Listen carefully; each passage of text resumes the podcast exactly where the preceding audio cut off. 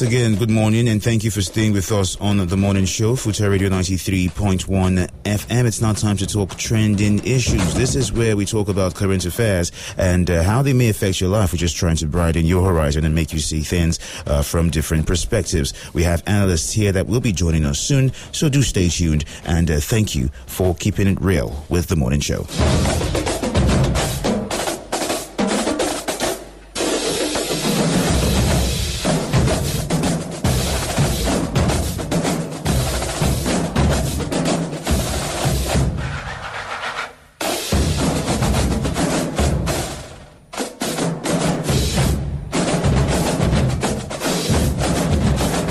We're right back. It's time to talk about trending issues. Sake is here with us in the building. Sake, good morning and welcome. Good morning. Thank you very much, Sake. Now, Sake, we have been talking about this whole issue of ASUU. You know, months, days after, weeks after, one would have thought that some of all these issues would have been trashed out and that we would have left all of these behind. But here we are still talking about this particular matter. Now, let's quickly talk about the fact that Femi Gbajabiamila has come in, you know, waded in, asking the Academic Staff Union of Universities to remain calm and not take any, you know, rash decisions, that, you know, interventions are still going in. But then the question is, what can he do now that he did not do before? Well, I think he just wanted to protect his own interest, because the man had played a vital role in ensuring that ASUU returned back to school. And of course, he doesn't want his action being jeopardized by the latest or recent events.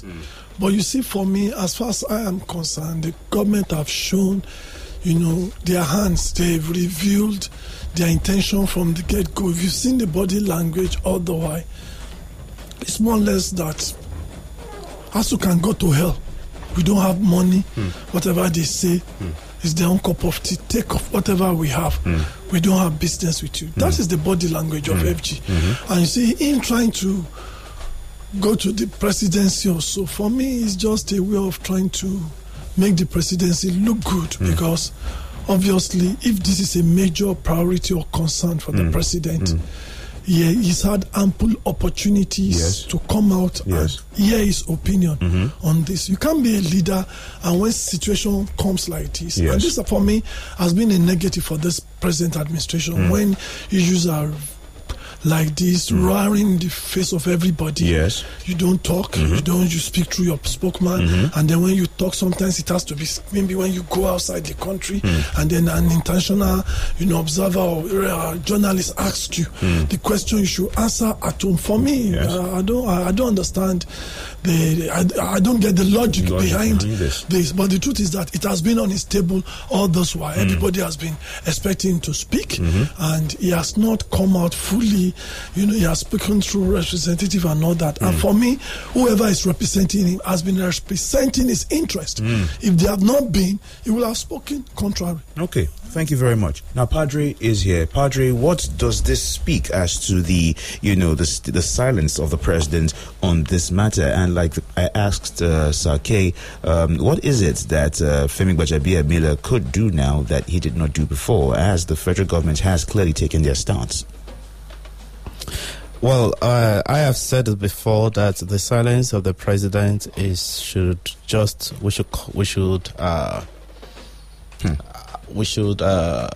come in terms with it and know that is just the what it is. I have said it that I don't expect him to do anything after what we had seen during the period of the strike, and immediately after the strike was called off. And like I said jokingly, that this decision of how the ASUU members have been treated recently is enough to let us know what is in the mind of the president. The president has spoken by action. I don't think there is anything anybody can do about that anymore. Well, Gbajabiamila still trying to do something. I just feel that probably whatever Gbajabiamila is doing now, he's just doing it to also save his own face, because he gave these people assurances. Yes. To some extent, yes, he was not the one that would take the decision, but at least the assurances he gave was that the kind of disposition he got from the president was somehow favorable. A favorable one. But this does not look anything like favorable in any way. But then don't let us forget, these people are politicians. Politicians will always be politicians. In as much as Gbajabiamila is the one intervening between the president, the federal government and ASUU, don't let us forget that he is still a politician. You will still always take the side of the government. At least if you read his statement, you see that all what he was just trying to do is to say... the government acted based on law. He said it clearly, the government acted based on law. But then, at the same time, we are still looking into the situation to see how we can make things a little bit better. He was even talking about part payment or what have you. But for me, I think at this point, the action has always been speaking louder than the words. And I'm sure that ASUU are already reading their own the handwritings on the wall. So you don't need a soothsayer to tell you what is exactly going on. If anything at all is going to change, see, let's be honest with ourselves. If anything at all is going to change, because the impression we have had so far is like, we have a head who maybe we could say in some occasions some people will say that it's like he doesn't know what he's doing, or he has no business with what is going on, or he's not concerned with what is going on, because it is the action for us. Sometimes your action speaks a lot. You don't need people to tell you that this is what you want to do. But we must not also rule out the fact that it seems to be the case that those who surround the head, it's like they are almost like the ones who are dictating the pace or who are giving all these advices. And if anything is going to change, I feel the only way things can change from the present situation. I don't see Gbajabiamila making any kind of influence again directly on the president. Okay. Except he goes to have a rapport with these people who surround the president. Those who are supposed to be in charge, who have always been in charge of this matter, like the Minister of Labor and Productivity, like the Minister of Education. Because I don't want to believe, because right from beginning, sometimes when you want to access matters, you also have to go into the past. Right from beginning, we have seen the disposition of these people. Yes. They have been singing this no work, no pay stuff since from the beginning. It has always been part of the battle they have been having with ASUU, even during the strike. And I'm sure that was not even part. It was part of the reason why they had to go to court, because at the point in time, the president was saying that, okay, how do I if I pay your salary, how do I compensate the student? But unfortunately, it's like we are not looking this thing holistically enough, because with this action that has been taken by the federal government, if ASUU should react, because we have, some of us are expecting some reactions to come.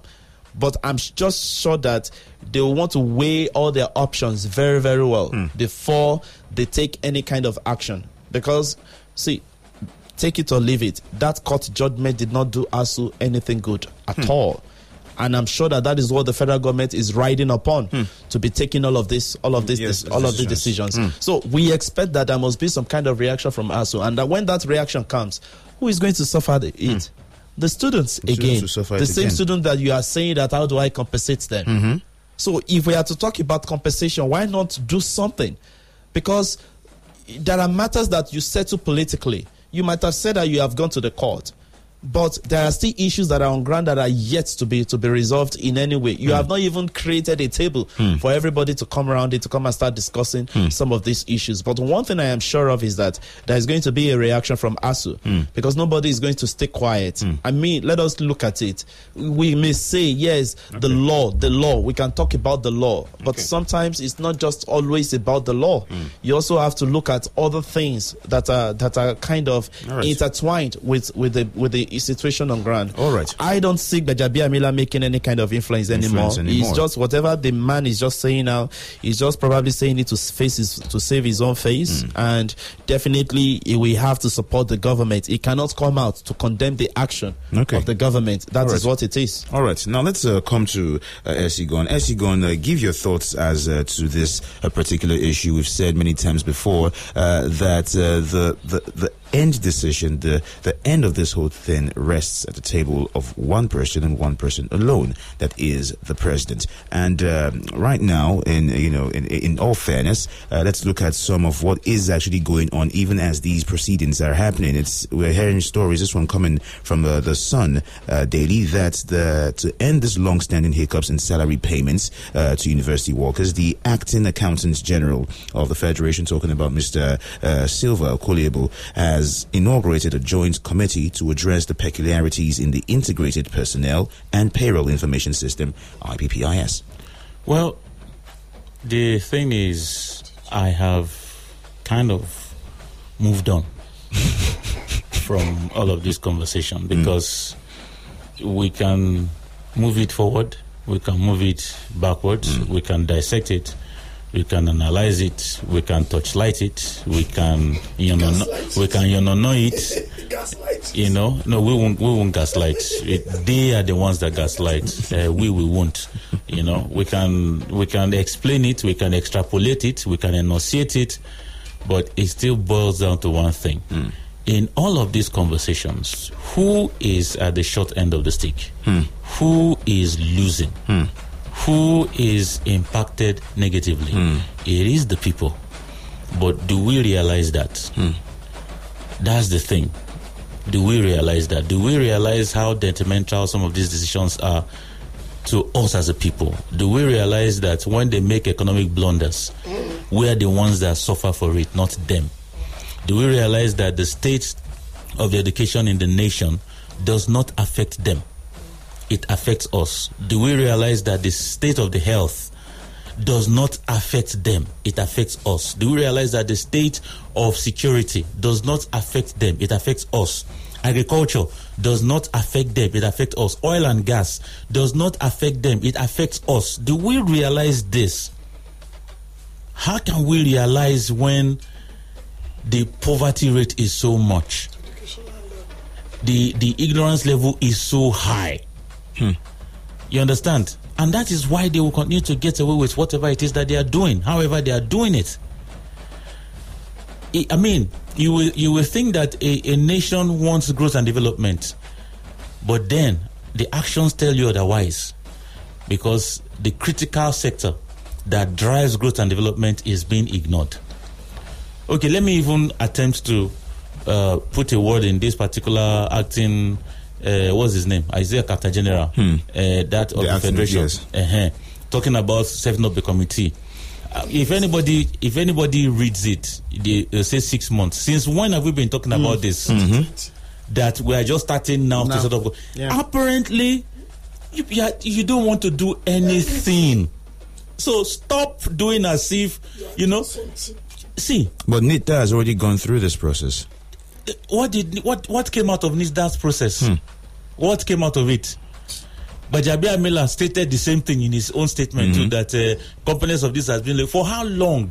Is it odd, yeah? If you have a flat tire and you keep saying we will look into it, as if fixing a flat tire requires rocket science or requires PhD knowledge. Level, but we'll look into it. We'll see. Okay, we know that the flat tire is a serious issue. We'll set up a committee, and in 3 months they'll give us. The first time it was 3 months. This same acting accountant general, when they first spoke on this matter, when they had this meeting, how many weeks back? It was 3 months. Now it has become 6 months, and in 6 months' time, yes. Who is going to be you understand? But they will readily quickly put census that doesn't concern them. Let's do census. They will want to ensure that Nigerian air. They will want to change Naira, redesign Naira.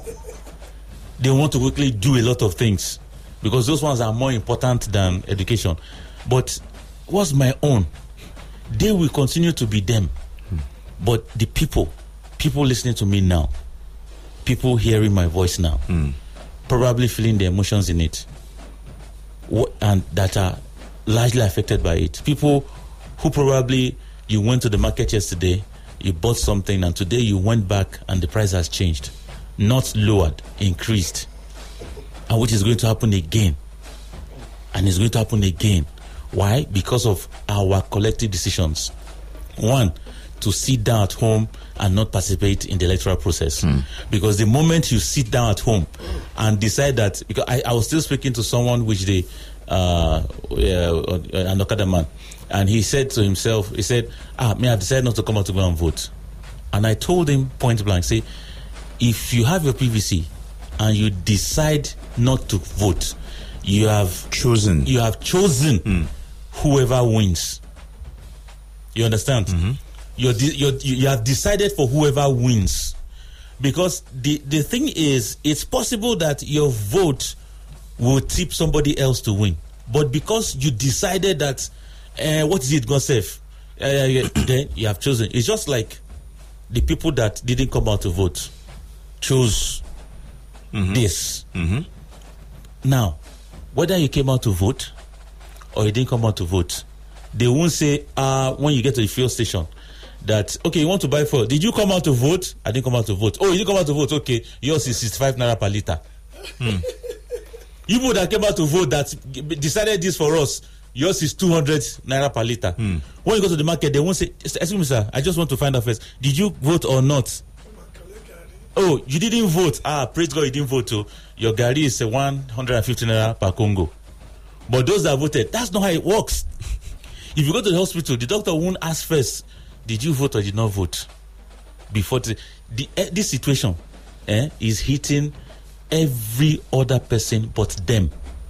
They have immunity. They have bulletproof. They have several passports. A lot of Nigerians don't. They have several options. A lot of Nigerians don't. The only option we have is to make the right decision. To make a better decision, we need to on our own.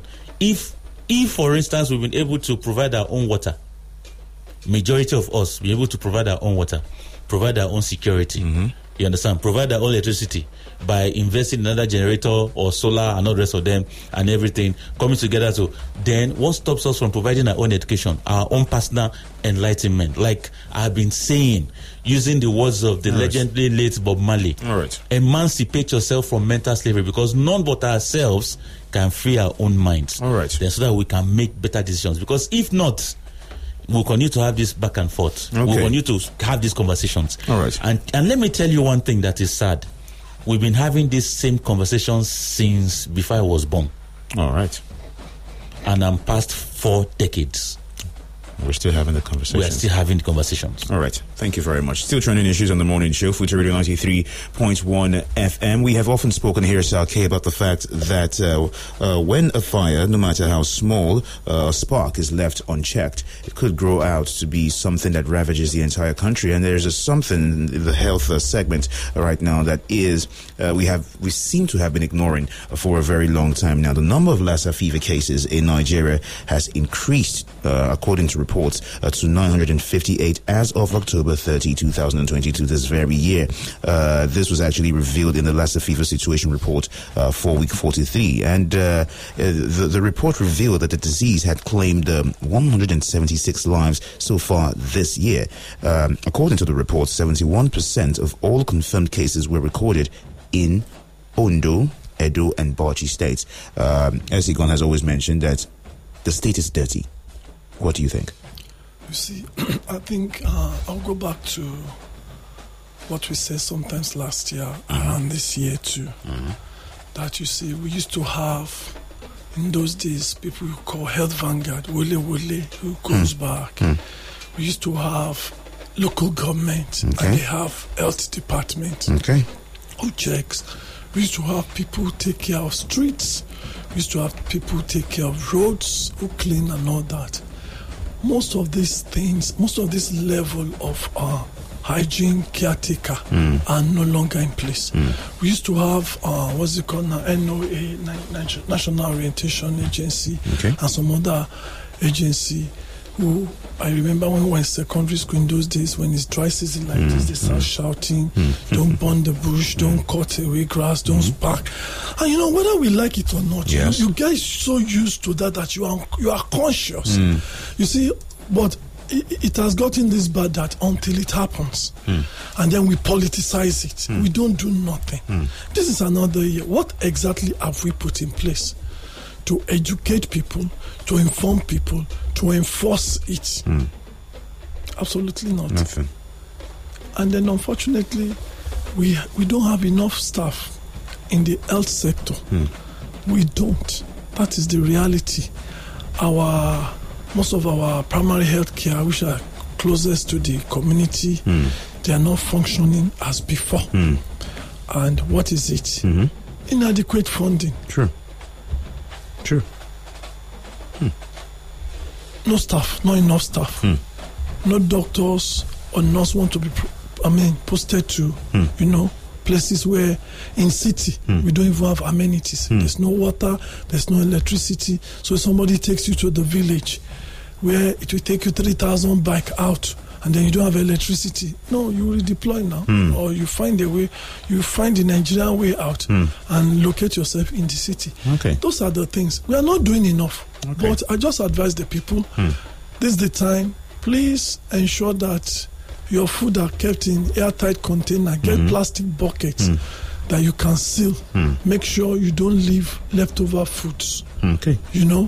And take care of your water system and environment. Okay. Thank you very much. Now, Padre, just before I come to you, just a little bit of education for the people. Lassa fever is actually an acute viral hemorrhagic illness that is caused by the Lassa virus. It's a member of the Arenavirus family of viruses, and the main carrier rodents, especially rats and things such as that. Now let's talk about this, Padre. The concern is that the city itself, the urban parts of the city itself, may not be largely affected or might not be largely included in these particular statistics and figures, but mostly these rural areas, these outskirts and all of that, which are more. Don't you think that some sensitization should go, from the government's part, should go into, educating those people? And how can the government go about it without, as Sake has said, politicizing the whole thing? Well, before I say anything, I want to use this moment to disappointedly congratulate the Ondo State government, and led by the Governor Rotimi Akeredolu, that back to back we have consistently led in the cases and the deaths of Lassa fever. Because if anybody understood what it means or understands it, this report has it that 176 people have died. And Ondo State takes 33% of that death toll. It's just like, for you to understand simple mathematics, just take 100, divide it into 3. Ondo State took 1 in the whole of the federation. That is what it means. That means that not less than 58 people out of 176 died in Ondo State. Because if you are talking of 33%, by the time you see 33 times 3, that is 99%. So it's just 1% that is off there. So a little bit of credit. The 3% are the number of cases, number of confirmed cases, not the number of deaths. But that does not mean, of course, but it's the number of confirmed cases. It's saying that even in the number of death cases, on those states, it mentioned the state that shared the most, and on those states' name always came first. So congratulations to us. We kept on. We have been consistent in that. I remembered when the issue of COVID came in. We knew what we did. We called people. We formed committees. We had groups and donations, and everywhere we did a lot of things, and we used it to score political points. That this was what we're able to do during COVID and what have you. But then the one that has been living perpetually with us, that has been with us even before COVID came in, what have we been doing about it? So you see that this is what we tell the people. See, we deserve a lot more than what we are getting. So people, we should stop deceiving ourselves and stop putting ourselves in some kind of mental slavery that we feel that the moment we get just one little thing for the government, we have got it all, and that person had done it all. Yeah, done it all, yes. So our problem in Ondo State is not only security problem. So let us get that right. And for quite a while, we have been talking about these other things. Mm-hmm. We know what is happening in our health sector. Okay. We know the situation that is going on there. Mm-hmm. So let us stop deceiving ourselves and thinking that because we have just one thing, then we have it all. Mm. We all deserve better than this, Nigerians. Mm. And for anybody listening to me out there, and if anybody is not worried by these figures, for me, because this is why you say that data is very, very important. Because if you just come and you say, oh, Ondo State is one of the leading states in Lassa fever, and you don't give the data, you have not said anything. But the data is there that in every Lassa cases that we have, if you bring 100 people, Ondo State takes 33 out of 100 people. Hmm. That is bad. That is terrible. And then what else do you expect? Yes, we may say that most, although we don't even have the breakdown of where this 33% came from, whether they are from urban areas or whether they are from the rural areas. But mostly we can say that, yes, they came from the rural areas. But then how can it be better? Why should we be surprised?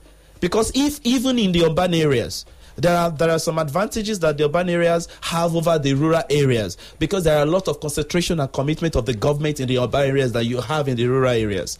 So it means that the standard of living, the hygiene level and everything has to be greater in urban areas than in rural areas. Yes. And that's why you see that some of this kind of diseases, you see them more in the rural areas than the urban areas, because the kind of investment you have put in these places, they are not on the same level. But look at even what our urban areas look like now. Look at how very dirty Akure is. So if Akure is as dirty as this, then what do you expect of the rural areas? So if anybody is surprised by this figure, then I would say that the person is just trying to also deceive himself or herself. Because I have said it in private forum and what have you. Sometimes Akure does not look like a state capital to me. Because I can't imagine that this is what a state capital should look like when it comes to development, and in every ramification you can think of development, that place should be the number one. But it's in terms of neatness, I'm even sure that Owo is neater than Akure. Yes, Owo may not as big as Akure, but on few occasions that I've driven to Owo, I've not seen the loads of refuse, stinking environment that we have in Akure. I've not seen in such places. Okay. All right. So this is the high time that the government has to sit down and they have to rethink over this thing. I don't know what our commissioners are doing. The commissioners for health, the commissioner for ministry and for environment and what have you. I don't know what they are doing. Okay. Because every now and then we keep on coming out to talk about this matter. Okay. I'm sure that we don't have people who have private jets in this Akure, or they have private helicopters, so that we can say that when they are moving from their homes to their offices, or when they go for social events, they are in their helicopters, they don't drive on our roads, and they don't pass through our streets. All right. Because we do, and we see all of these things. And for how long now has Ondo State be at the forefront of the cases of Lassa fever? All right. And yet, we don't see that commitment. The all way right. we had the commitment with COVID, and we all know why some of this commitment with COVID came. All right. That's okay. Say that one of the reasons that we have issues like this is that the local government is almost non-existent, and whether you like it or not, it's the local government that is close to every community. If you go to Akure South local government, if you've been there years before, you see that the activities there is laid back, and you see. When we're trying to say that autonomy of government, the state governments in Nigeria in general, not only Ondo State, in most places have successfully killed the local government. See, I've been involved in some projects. You can't do some things without the local government. They are close to the people. They know who to who. But you see, no state government will run 18 local government, for example, now from Akure, from Alabaka. It will never work. It won't. You need the cooperation of the local government. When the local government is not being adequately funded, in those days when we were growing up, when you need your streets just being graded, you can go to the local government. You can go to the local government and make a request, and they will come because they are closer to the people. But do we have local government working? Do we even know the chairman of our local government? Let's ask our audience. Do we know the chairman of our local government? Okay. Maybe the politicians we know. Okay. Thank you very much. Now, S. Egon, let's just quickly jump into another case, but you can still give your thoughts on that one. Let's talk about insecurity and the fact that, once again, the UK has advised Nigeria, actually said, has mentioned a couple of states that...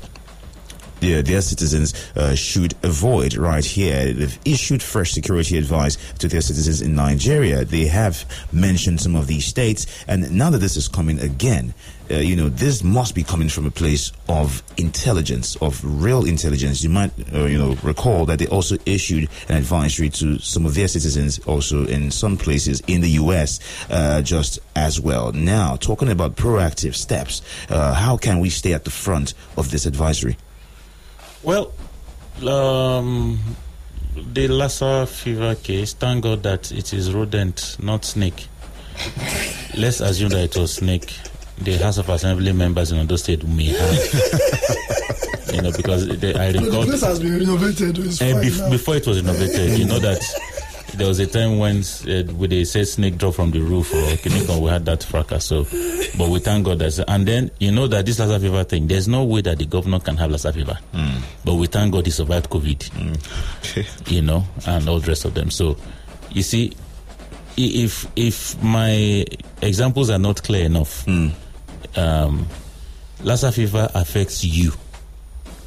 Lassa fever is closer to you than it is closer to them. In fact, they are not likely to near Lassa fever for any reason. But you see, you listening to me, oh yeah. So, please do the needful. Personal hygiene. Okay. Avoid. Just do the needful. Okay. Now, to the issue of insecurity, I read that report. I was curious to see the states. They've given warning, increased number of states, not just Abuja. To 12. 12 states. How many states do we have in Nigeria? 36. We have 36. That's one third. 33%. And then we're receiving warning.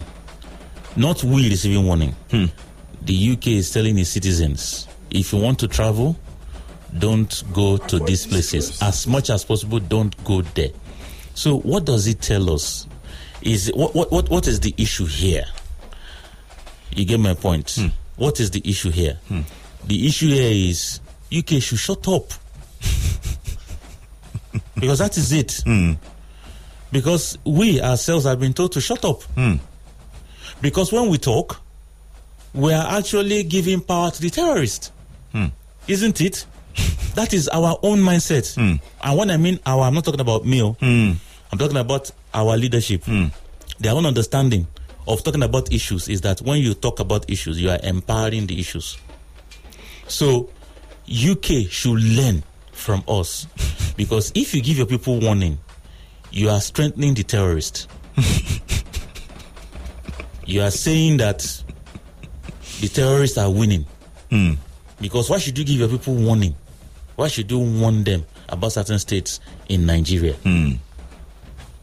You are inadvertently saying that the terrorists are winning. You are empowering them. So, and I should blame whoever leaked that information. Because it was internal memo. Why should you bring it out for others, for people like me to hear? Really, what's my concern? The warning was not directed to me. I'm not a UK citizen. I don't have, I don't have UK passport. You have dual citizenship. I don't. You understand? So, next time, let them find a way to ensure that only their people have this information. Okay. And any Nigerian or media, whatever, that is feeling energetic, you just want to say you want to do your job and read that information, please stop it. Get the memo. We don't have such conversations. Okay. I mean, it's just like sex. We don't discuss sex. Why should we discuss? Why should we, in fact... Father, pour holy water on my lips for saying that words on air. Why should you have such conversations? Even though we know that it is going on blatantly as we speak all over. But how dare you talk about it? You're giving power to it. You're giving power to it when you talk about it. All right. Thank you very much. People, you need to understand that Ersigon is well versed in this art. So don't even go there. Hope you get the memo as well. Now, Padre, a couple of people have voiced concerns over this advisory, saying that, well, in as much as the UK is trying to warn that it might create a sense of, panic within the society. What do you think? Is there a time we don't have panic in this country? Okay. When you read on the pages of newspaper or you read news online, for instance, the one that happened in this community, I've forgotten recently, is it not enough to send panic to your spine? Benue. In Benue, is it not enough to make you panic? Or if you hear that you live in Akure, you hear that something happened in Ogbese, and you live just in Obaile, is it not enough to send panic? Because you know that if something could happen very close to where I stay, there is every likelihood that it can also happen where I stay. For how long in this country have we ever had a day that we don't record all this kind of killings, these senseless killings? We are not saying that crimes don't happen, but what kind of crimes are we recording in our own country? In some other countries, people record crime, but in what situation, what kind of crimes do they record? Because crimes are different. You have to put them differently.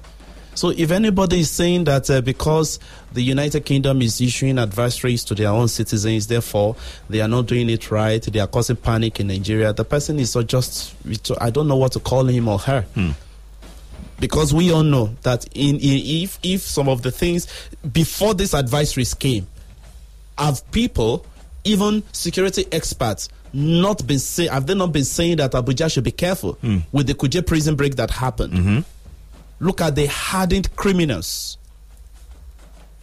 Criminals that should be put in a facility of the highest grade, that you put them in the middle grade facility. And now there was a jailbreak. Have people not been talking about it? What could be the outcome of it? When these people now live on the streets, among the people, probably in plain sight. So what is UK actually saying that is actually new? Let's be sincere with ourselves. What are they saying that is new? But then I have said it before. See, not all governments are irresponsible. And not all governments don't care about their citizens. Okay. These people, they care about their citizens. Even if you are in the deepest of the holes in the world and you are their citizen in need of, in danger, they will get you out. Even if they don't get you out alive, they will put in all the resources that they have to make sure that they get to you before the danger takes your life. We all know what happened in this country. Was it not last year or 2 years ago when all of us slept overnight? We didn't know that anything happened. Even those in that area didn't know that anything happened until when it was reported in the news that, some people came from America and they came to rescue their citizens and they left under 6 hour, 7 hour operation job and they had gone. Things that we used to watch in movie. That you just look like film trick to many of us. But then it happened at our own backyard. They were not politicians. Did anybody know? So these are the kind of countries we are talking about. I made an example the last time that even this country, their dead soldiers don't stay in foreign land. Even as a dead citizen, you will never leave your body behind. They will still bring you back home. They want your family to see you and they will give you a befitting burial. But what is our own situation? The last time when UK was giving advisories to its own citizens in America, did Biden come out or did the Secretary of State in United States, did he come out to say, UK, you are saying rubbish? After all, America is world power. We are safe here. We know how many countries where we provide peacekeeping mission and blah, blah, blah. Did they say that? Why can't you offer your own advisories to your own citizens that are living in the same state that the United Kingdom is doing the same way for its own citizens? Or is it that the Britons are the only foreigners who live in such places? See, let's call a spade a spade. Okay. Everybody cannot be like you. If you don't do your own job, does not mean that every other person does not do their own job. People know what is important to them. And these countries, they know that the life of every citizen, even if you were not born, you were not originally from their place, so far you are now a citizen, whether by nationalization or whatsoever, by you are, so far you carry that passport and say, I'm an American citizen, I'm a UK citizen, I'm a French citizen. They have a responsibility towards them, because that is their leader, that is what they vowed to do, to protect. And that is what they are doing, and they don't give any damn about whatever anybody thinks. Even if it is happening in your own place, they don't care. If they could give advisories to their own citizens in America, so who are you, Nigeria, that we should not give advisories to, that they should not give advisories to their own citizens? I mean, these things. I feel that when our leaders, me as a citizen, when I see these things, I feel sad. All right. Because if my own government, my own leaders, my own government can take my own life to be as serious as this government take their own life, I'll be one of the happiest persons on earth. All right. Thank you very much. Now let's come to Sake on this one. Now, Sake, some of the states that the U.S. actually issued these advisories. So the UK issued these advisories to include Borno State, Yobe, Adamawa, Gombe, Kaduna, mostly in the north anyway, but some are as well found in the south. Now, one of the states that was mentioned, Niger State, actually experienced an attack. I'm not saying this is related to that advisory, but like Padre said, these things, the panic has always been there. This day is reporting that bandits have killed 5 villages in Niger community. You see, as far as I'm concerned, it's not as if we won't say the government has done nothing about insecurity. But for me, I think we have not been strategic. We have not been consistently strategic. And we've been mostly reactionary, than being proactive. Being proactive means you plan, you envisage, you put in strategy to forestall. What if it happens? Yes. Like Essegon said, maybe we've watched too many movies, because we've watched many of these paramilitary and military, how they do, even fire brigade men, how they do, they call it sync operation. They do it before it actually happens. They try and some drills and all those things, so that when it happens, you are used to it. Yes, used to it. I don't think we'll be. I'm not saying the military have not been doing their best. I'm just saying that we are facing enormous challenge, and we have not wielded enough arsenal, to overcome the challenge. Okay. You see, you cannot be fighting a monster that's, let's say, it's 5,000 pounds, and then you are 1,000 pounds weight yourself. It's either you have something that is small that can take it off, or you build capacity or weight that is more than that, so that if you have to meet physically, you crush it. We've not been strategic. These are the states that have it. Apart from military base and no shift bases there, have we been technically deploying and recruiting people in those places? Find strategy, put information, put radio, and monitor them. For example, if we have a radio in such places now, and that state accessible to everybody, and you have enough intelligence gathering, and you are saying, now, this part, please be careful. We are on them, but please be careful. Don't take this.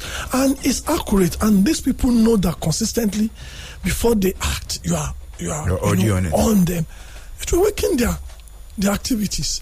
That's why I say we have not been proactive enough. I'm not saying that we've not done anything.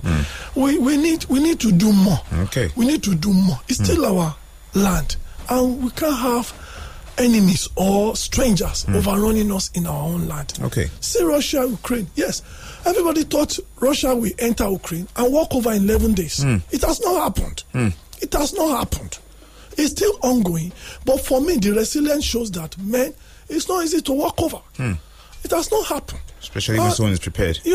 Please, let's do something better. All right. Thank you very much. Still trending issues. We'll soon go take news on the globe by 11 a.m. Before we do any of that, though, we still have a couple of issues to trash out, Egon, which is the fact that we've been talking about the nation's dwindling economy. And some people have started to lament, some people in high places, let's put it that way, have started to lament that the inability of the Nigerian National Petroleum Company Limited, that is NNPCL, to remit any revenue into the Federation's accounts since the beginning of this year. And don't forget that that has been a major topic that we have often spoken about here, and that this particular event has put many states into severe financial distress. A particular, TV station channels reported this. Governor Nasir El-Rufai of Kaduna State saying, lamenting this particular incident. What do you say? Yeah. So you see that things like this happen, and life goes on. Now, what I mean by life goes on is that the people, they hear it, life goes on. They understand the implication, not as if they don't, but then they really don't fully understand the implication. We will talk. We will talk. And then we will talk more. But then take the right actions to correct these issues? No. Why? Because at the end of the day, we are still largely at that point where a lot of us are religious biased, ethnic biased, and every other bias that you can think of that defies objectivity. Now, for us to be objective on this, no, we will not. So that's why we have a situation where we will do any other thing apart from what needs to be done. For instance, we've talked about ASUU. They've talked about UTAS. UTAS has been with NITDA, reaching close to a year now. If not more than. You understand? If not more than. And now, Akatajera is now saying they are forming committee for those same components. 6 months, but they will do census. They will redesign Naira. And that one is automatic. And that one is quick. It will be done fast. All these things, the census does not have any direct impact on the citizenship or citizenry. Neither does the Naira changing. It doesn't. But the one that has direct impact, no. Okay. Make government closer to the people. Because we have been used to going... Because what is the issue now? The issue now is that when the governors gather together to go to Abuja to go and collect money, the money to collect is not there. So why would they have issues? Why? Because NNPC is not remitting. Why is NNPC not remitting? Because of subsidy. So, all of these things will appear as if... See, we will continue to have these conversations. The sad part is that these challenges that the government are having, the governors are having, that El-Rufai is saying, it doesn't affect them. It doesn't affect their properties in Dubai, in UK, in US, and all the rest of them. It doesn't. Look at Ikurimadu's case now. Just because he's not at home. Let's assume that he was at home. You think what is happening now will happen. If Abacha was at home, you think all this one that is happening now will happen. It's because Abacha do the house. That is why. But anybody that is at home, nothing will happen. That is how we have made our system to work. Once you are there, you are doing good. Be doing as you are doing. At the end of the day, what El-Rufai just said is that, if you people don't get paid, it's because this is it. We are not involved, though. Free the governors. So the governors are not the ones, though. If people don't, and it is if people don't get paid, it doesn't affect us, though. But you are about to suffer some pinch, we are letting you know that you will be pinched, but we were, of course, does it affect them? It doesn't. Will we get that memo? I pray. Okay, thank you very much. Padre, you have the last word. Yes, nothing else is expected because, they are just giving us the memo. See, all what they are trying to say is that there is no money. So if you are not collecting salary, there is no money. If we are not doing projects, it means there is no money. If we cannot do this or do that, it means there is no money. But then, when you look at all these cries, anybody who is going to be fooled will think that it's because these people care about their people. But we all know that is not true. and I will say it again. Since when have we ever seen any governor? Even though one, after I became a minister, he came out one time, I said for 8 years he did not collect salary. Mm. And I was asking, Oga, how much is your salary? Mm. Did you not collect security votes? Mm. Did you not collect other allowances? Even if that, let's even assume that that's your statement is actually true.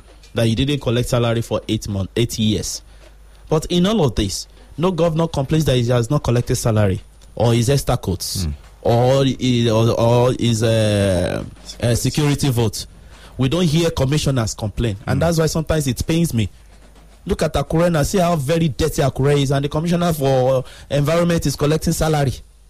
And then you now ask, so how do you assess those you put in positions? And yet one government will come out and say, because some persons went on strike, you will not give them salary. And yet you have a minister who came out to admit it publicly that he has failed as a minister of education. Hmm. And yet we are not hearing any complaint that probably he's been sacked or what, or he's not being paid salary. So you just see that all these cries is not about us, actually. They are just using all of these things to create excuses for us. I've never seen any time that members of House of Assembly or the senators or the House of Rep are complaining that they have not collected salary. All the allowances in this same midst of there is no money that every one of them is shouting. But it is those who work for that money. They are the ones that you call to table and say, hey, our monthly allocation from the federal government is supposed to be 5 billion. This time around is just 2 billion. Oh yeah, I'll come to table. Let us come and see how we'll share it. After you must have, first of all, removed all the removables that will cater for you, for your government, for your people, for your aides and everything. You will now call the civil servants to the table and say, come and share the scraps. And those ones too, they feel that their government is being transparent, and they too, they will now come out and say, hey, you see, this government is trying, this is what we have, let us manage it. And somewhere people who know their rights, who know what they deserve, will come out and say, no, we are not accepting this. NLC will now be fighting them and say that, are you different from us? So you see that we have a lot of problems. Okay. Until when the people understand that what in this era, whatever the cries are, whatever these decisions are, it's not actually about us. Okay. It is more about them. All until right. When we stand up to say that we want to claim what belongs to us, we want to get what we actually deserve, and not this one that seemingly seems to be the best that we can get, right, which is actually should not actually be the case. All right, thank you very much. That's all we can take for today on Trending Issues. Hope you've enjoyed it so far. News on the Globe is up next. Do stay tuned.